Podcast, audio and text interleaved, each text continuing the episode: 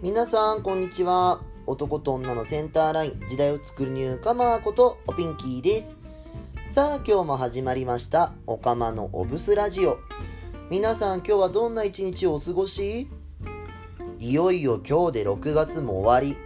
明日から7月だって。ってことはもう2020年も半分終わったってことでしょ？今年はさなんかいろんなことが前半にあってあっという間に過ぎ去ったなって感じが率直な感じだけどまあ残りの2020年もみんなと一緒に満喫しないとねっていうことで一緒に楽しんでいきましょう。さあ早速本日もこのコーナーから行ってみましょう。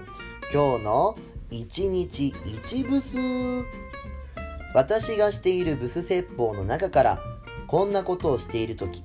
もしくはこんな状態になっている時は素じゃない状態ブスな状態なので気をつけなさいをお届けしています。本日6月30日のブスはこちら。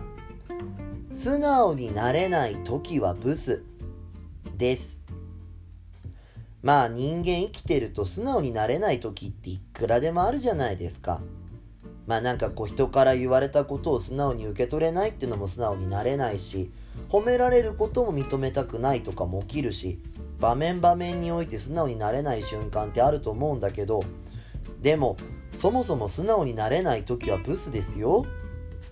じゃあ素直になりなさいって言ったってわからないって言うしじゃあ素直になれないんですどうしたらいいんですかって絶対みんな言うと思うんで私考えました。素直になるっていうことは自分のことに寄り添える時。ってことは自分の今の状態に対してそうだねそうだよねって自分に言うことが大切なの。もし思ってもないから言えないって思うかもしれないけどまず言葉から始めるの私は全然ありだと思うの。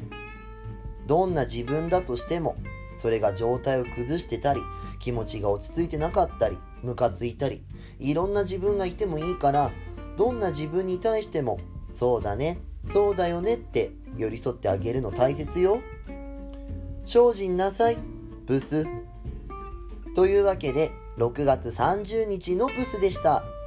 よかったら Twitter と Instagram のフォローお願いします。アットマークひらがなでおピンキー。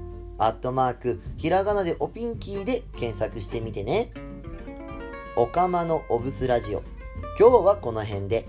また明日お会いしましょう。ここまでのお相手はおピンキーでした。またねおつぴーん。